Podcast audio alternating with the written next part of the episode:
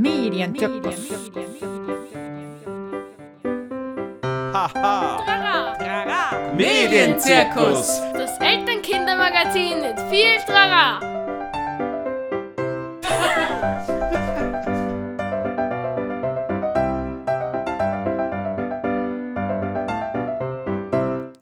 Ja, hallo und herzlich willkommen zum Medienzirkus Nummer 11. Wir starten ins zweite Jahr mit dem Medienzirkus und ähm, hier ist die Rosa aus Meidling. Und Wolfgang aus Kritzendorf. Für die, die uns noch nie zugehört haben, wir sind zwei Medienpädagoginnen und auch Eltern und wir thematisieren alles, was irgendwie mit Medien zu tun hat, vom Spaß bis Stress. Heute sind wir mehr auf der spaßigen Seite unterwegs. Das Thema ist diverse Kinderbücher. Dazu möchte ich mal recht herzlich unseren Gast begrüßen. Carla Heer ist hier bei uns. Hallo. Hallo, Carla aus Rudolfsheim 5 Haus. Genau, sehr gut.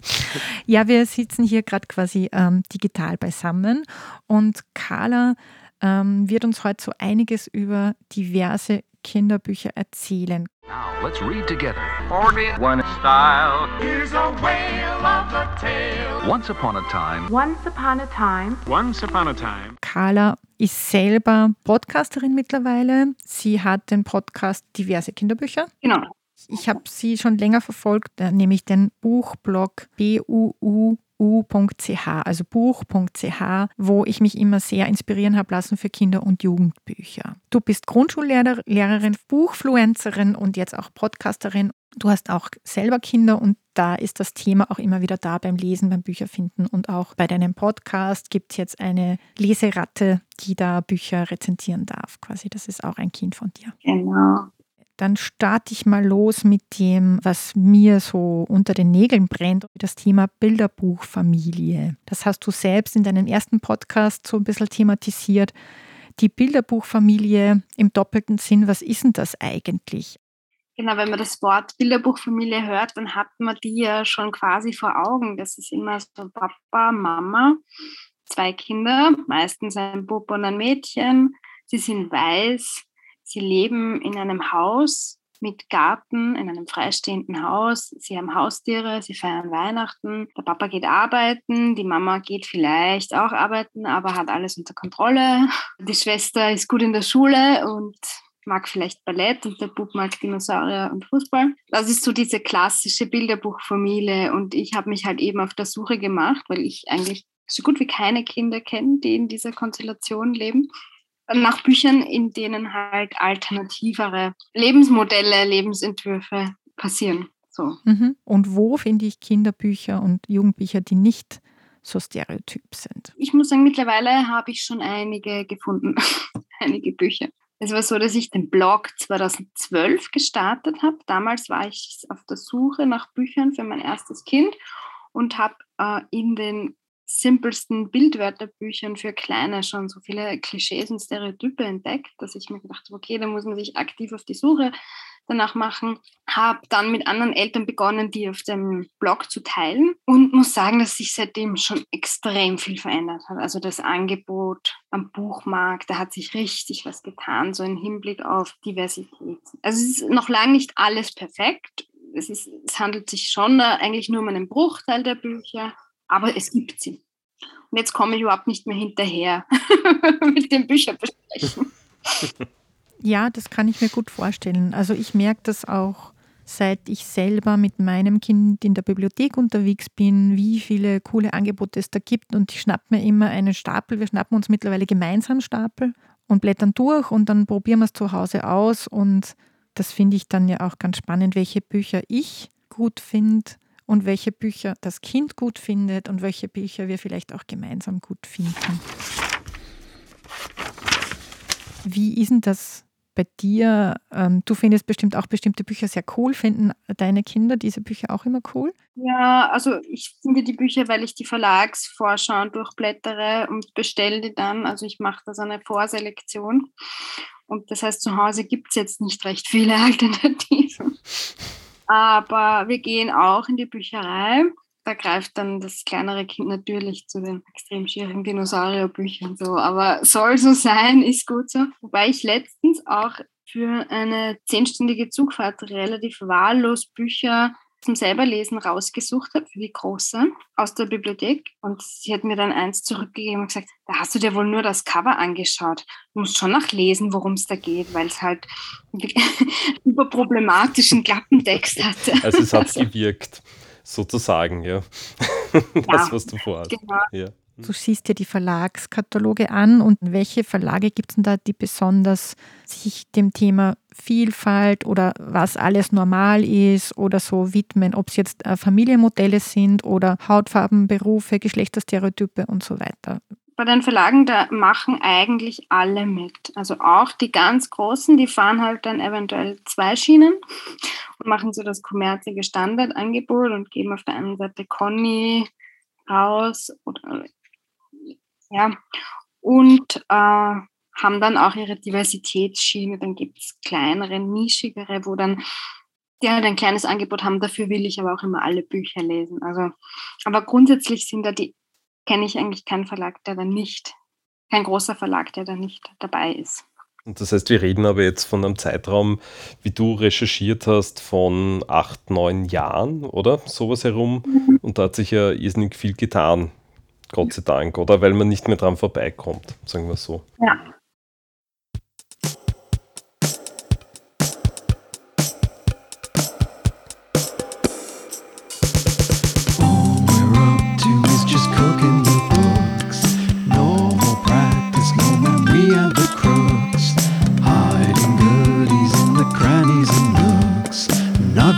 day.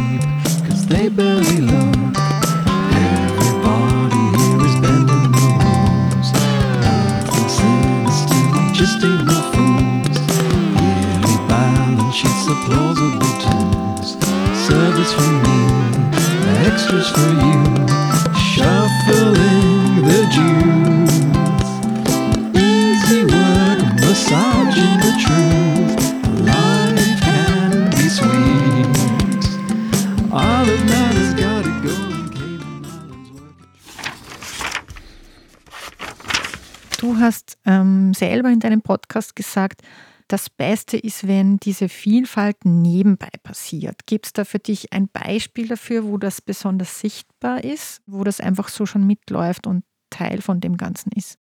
Was ich damit vor allem gemeint habe, ist, dass es immer schon so ein bisschen das Best oder schon langsam Bestreben danach gibt, dieses Anderssein zu thematisieren. Und das ist so das Negativbeispiel, dass man, dass dann in einer Geschichte geht um eine Person oder um einen Protagonist und der ist anders und das wird dann die ganze Zeit reproduziert und am Schluss kommt raus, ja, aber ist eh voll okay. Oder noch schlimmer, er hat was Gutes gemacht und deswegen mögen wir den jetzt. Mhm. Und das war lange Zeit, war das so State of the Art im Hinblick auf, weiß ich nicht, Toleranz oder Vielfalt.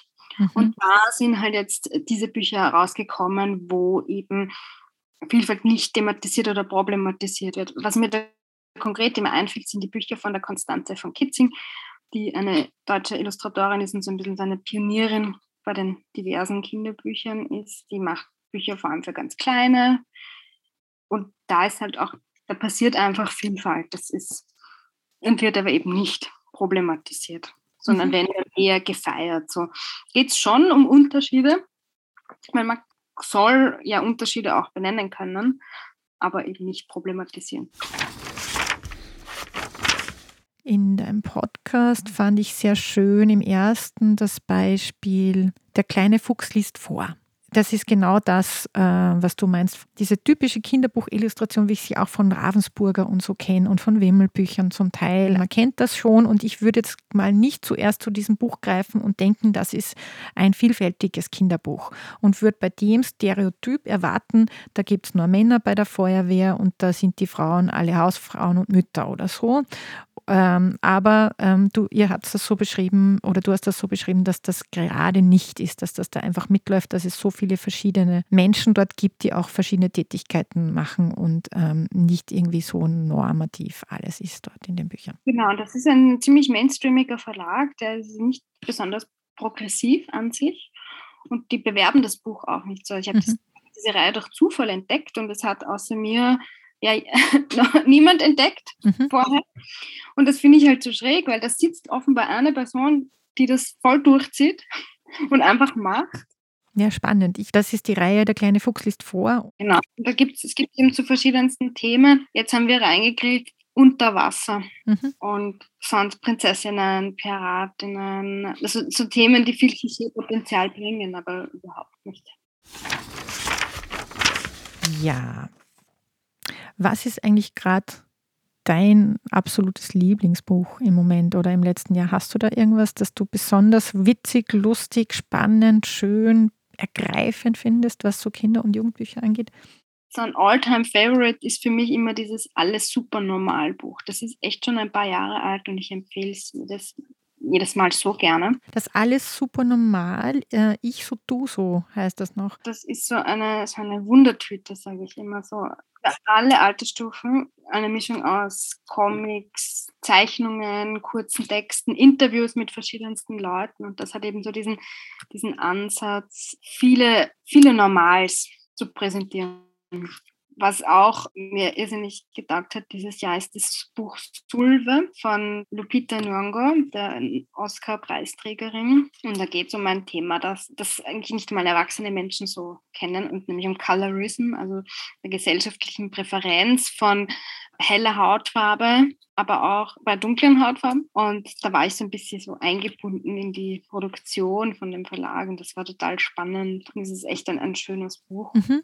Mhm. Was mir sehr gut gefallen hat äh, in dem ersten Podcast von dir, ist das Buch Ich bin anders als du, ich bin wie du. Das ist ein Buch für ganz junge Kinder, so ab zwei. Da ist das, was vermeintlich anders ist und vermeintlich gleich, das, was eigentlich gar nicht offensichtlich ist. Und das ist super charmant, weil das das schon so simpel aufbricht. Genau, es gibt Unterschiede, aber es gibt auch Gemeinsamkeiten und darüber soll man sich ja dann unterhalten.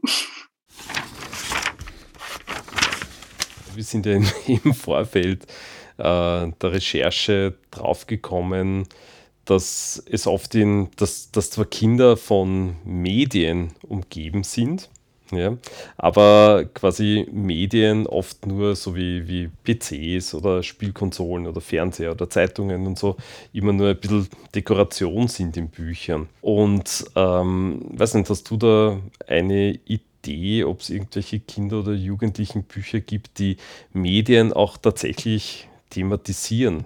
wo es nicht nur Deko ist, weil wir sind auf so Bücher gekommen wie der Tag, an dem die Oma das Internet kaputt gemacht hat.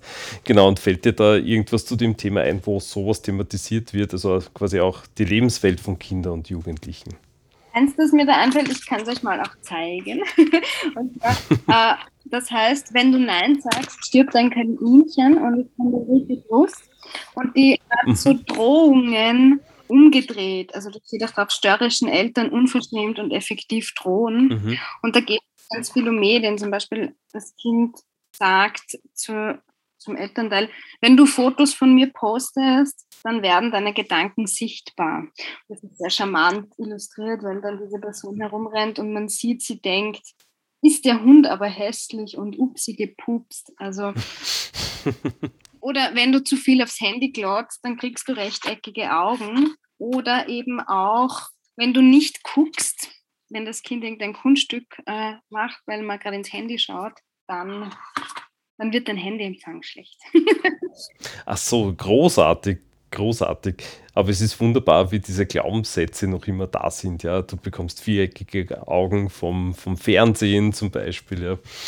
Ja. Äh, Org. ja, aber super thematisiert, dass die Kinder das sagen, nämlich. Finde ich schön. Ich habe es selber bei dir gerade auf dem Instagram-Feed gelesen und aber auch bei Kinsterbuch. Und ich glaube, das ähm, ist die Rike Durst von äh, Kinsterbuch, die das ähm, gemeinsam mit Lili äh, Larange gemacht hat. Und es ist großartig lustig. Das ist so wunderbar. Und ich finde, ich habe mir sofort gedacht, muss ich mir aufschreiben, brauche ich, äh, brauche ich für meine Workshops auch. Vielleicht, um mit den Kindern auch so Themen zu besprechen, aber auch um den Eltern ein bisschen einen Spiegel vorzuhalten. Ist dir noch irgendwas eingefallen, was das so ähm, äh, cool wäre? Ich meine, es gibt wahrscheinlich so Cyberpunk-Geschichten, Coming of Age für Jugendliche möglicherweise. Was mir total taugt, das sind die Mira-Comics. Die sind auch im Kinderbuchverlag erschienen und da geht es um ein Mädchen, die ist zu Beginn, glaube ich, so zwölf. Und es ist eben Comic, äh, also halt teilweise Comic, teilweise sind es Tagebucheinträge und teilweise sind es auch Instagram-Posts, weil sie darf sich dann einen Instagram-Account zulegen und Instagram ist voll das Thema. Und zum Beispiel ist auch Thema, dass die Mutter von ihr ein Foto gepostet hat, wo sie schlaft und sie regt Mhm. sich dann total drüber auf. Also sehr äh, äh, aus dem Leben gegriffen. Und man kann sie dann, man begleitet sie in diesen vier Bänden dabei, wie sie erwachsen wird, wie sich die Themen verändern, wie sich äh, auch ihr Körper zum Beispiel verändert, ihre Freundschaften. Das finde ich wirklich sehr, sehr zeitgemäß. Ähm, okay, spannend. Das kannte ich noch nicht, die Mira-Comics. Ja, da gibt es mittlerweile vier Bände und dann, die kommen ursprünglich aus Dänemark und dann gibt es ein bisschen das Pendant dazu. Das ist vom selben Zeichner, glaube ich, aber von einem anderen Autor.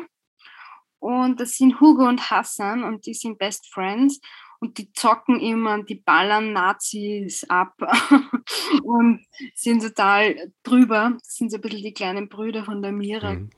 Da kenne ich zumindest den ersten Band und kann den auch sehr empfehlen. Also auch sehr Ja, sehr, sehr nett, weil aus der Lebenswelt gegriffen. Ja, voll. Das erste Social Media erleben und das Zocken. Mhm, genau. Finde ich super cool. Muss, ich muss mir die unbedingt anschauen. Fein.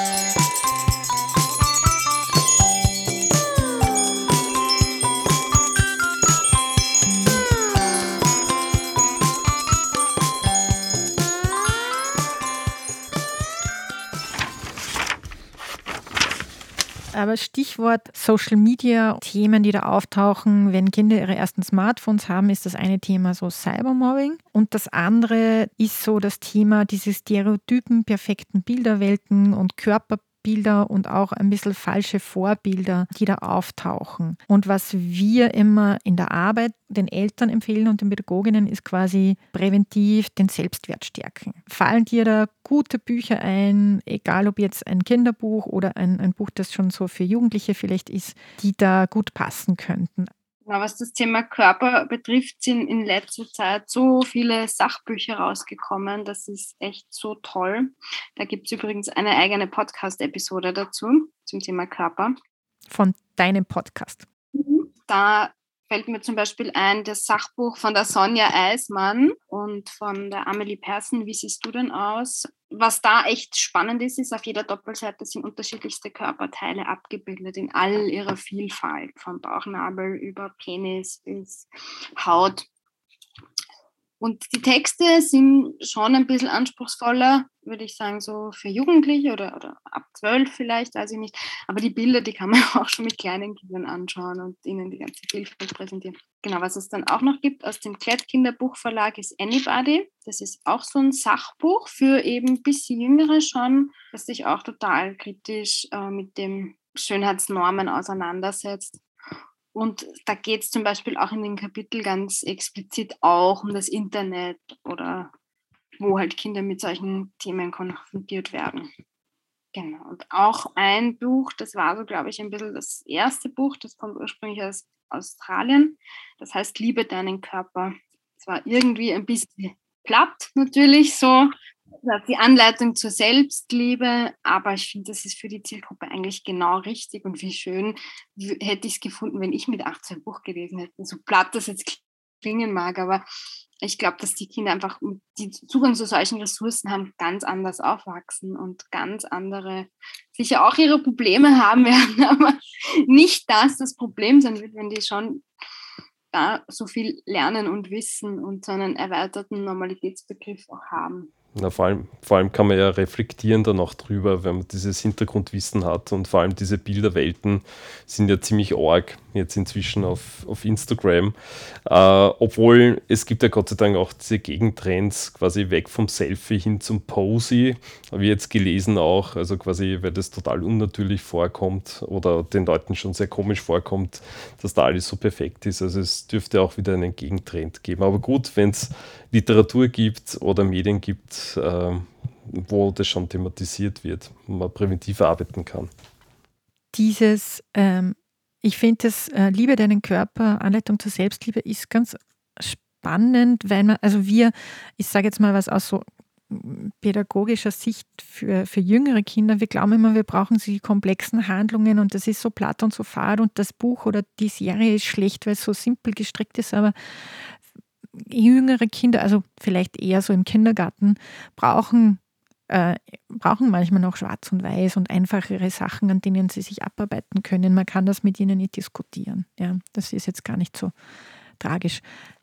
Und das Anybody, dick und dünn, Haut und Haar, äh, Katharina von Garten, das ist sie, die auch zwei Aufklärungsbücher gemacht haben. Klär mich auf, eins und zwei, die grundsätzlich sehr cool finde, in manchen ein bisschen Stereotyp, aber auch da kann man diskutieren. Also nicht Stereotyp, also so binär Stereotyp, aber jetzt nichts, was man nicht im Gespräch aufklären kann. Ja, das, da findet jetzt ak ähm, akut gerade dieser Umbruch statt. Jetzt erscheinen total viele Aufklärungsbücher, die so Mhm. Next Generation sind. Aber Also weg vom Binären hin zu divers. Ja. Mhm. ganz genau.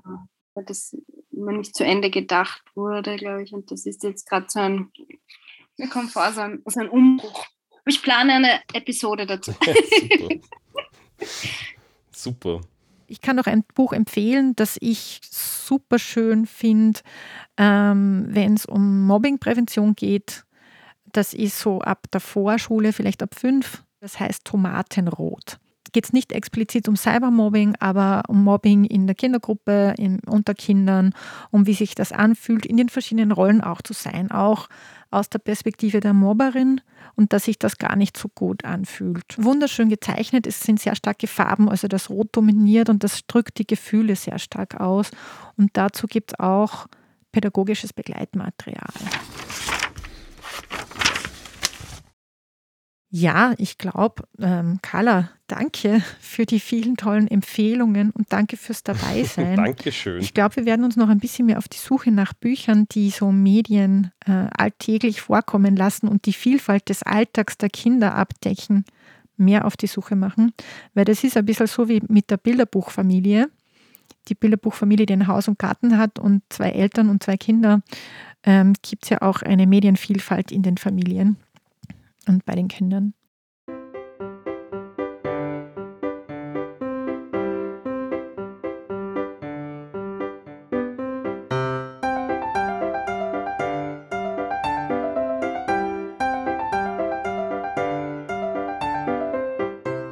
Ein Buch können wir schon noch empfehlen, Wolfgang. Haben wir das schon mal empfohlen?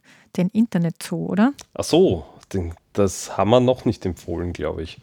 Nein, Nein, das haben wir noch nie wir empfohlen. nicht. Wie, wie kommt das? Geht gar nicht. Das geht gar nicht. Magst du kurz was dazu erzählen? Genau, und äh, da geht es darum, äh, eh von der, von der Didi Trobner geschrieben, die jetzt auch wieder in den Medien war mit einem neuen Roman. Und da geht es darum, da gibt es eben quasi einen, einen Zoodirektor und im Zoo gibt es ganz viele verschiedene Tiere. Und da gibt es zum Beispiel den Pinguin, der zieht sich immer aus und macht dann quasi Nacktfotos. Der Braunbär liegt in der Höhle und freut sich nicht, interessiert es nicht rauszugehen und er schaut erst mal am Internet nach, wie das Wetter ist und ob er überhaupt aus dem äh, Winterschlaf aufstehen soll oder so. Der Pinguin ist krank und schaut einmal nach, was seine Symptome überhaupt bedeuten könnten und solche Sachen und wie die miteinander kommunizieren und so. Also so Tiere im Zoo machen die Alltagshandlungen der Leute, wie sie so ähm, Internet und Handys benutzen. Äh, genau, und wie man dann damit umgeht. Und da gibt es eben auch pädagogisches Begleitmaterial dann. Und äh, es gibt aber auch andere Tiere, die so sämtliche Internetthemen, die uns immer wieder gerade im Volksschulbereich oder im Kindergartenbereich begegnen, das super aufgearbeitet sind. Also speziell für, fürs Kindergartenalter eigentlich gedacht. Er ist eigentlich ganz nett gemacht und es ist schon ein bisschen pädagogisch, aber auch ganz witzig. ist gratis, gibt gratis. Und was ich an dem Buch sehr, sehr toll finde, es gibt es auch in ganz vielen Sprachen. Also es ist ein Buch, das in Österreich erschienen ist und es gibt es in Deutsch, Englisch, Französisch, Spanisch, Russisch, äh, Arabisch, Tschechisch, Portugiesisch und ich glaube auch noch in Chinesisch oder so. Ja. Ja, es ist, na, ist ganz, ganz großartig und äh, ist quasi von der ISPA, von den Internet Service Providers Austria, äh, rausgegeben. Falls man in Wien wohnt, kann man ein Gratis-Exemplar direkt abholen bei der ISPA. Unter ISPA.at findet man die Adresse. Falls man in einem Bundesland wohnt, kann man es gratis bestellen.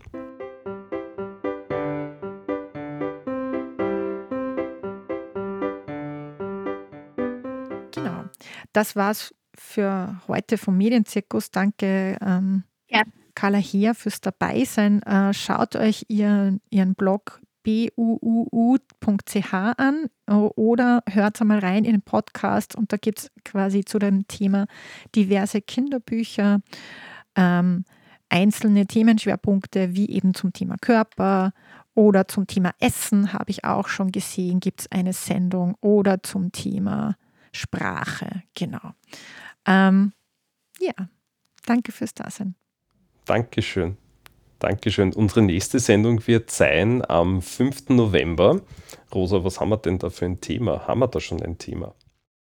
Das verraten wir noch nicht, das wird eine Überraschung. Das ist noch voll geheim. Genau. Dann freuen wir uns, dass ihr, dass ihr mit dabei wart. Und wir wünschen euch Tschüss aus Kritzendorf. Und Baba aus Meidling. Tschüss aus Rudolfsheim 5 Haus. Trara! Medienzirkus. Das Elternkindermagazin mit viel Trara!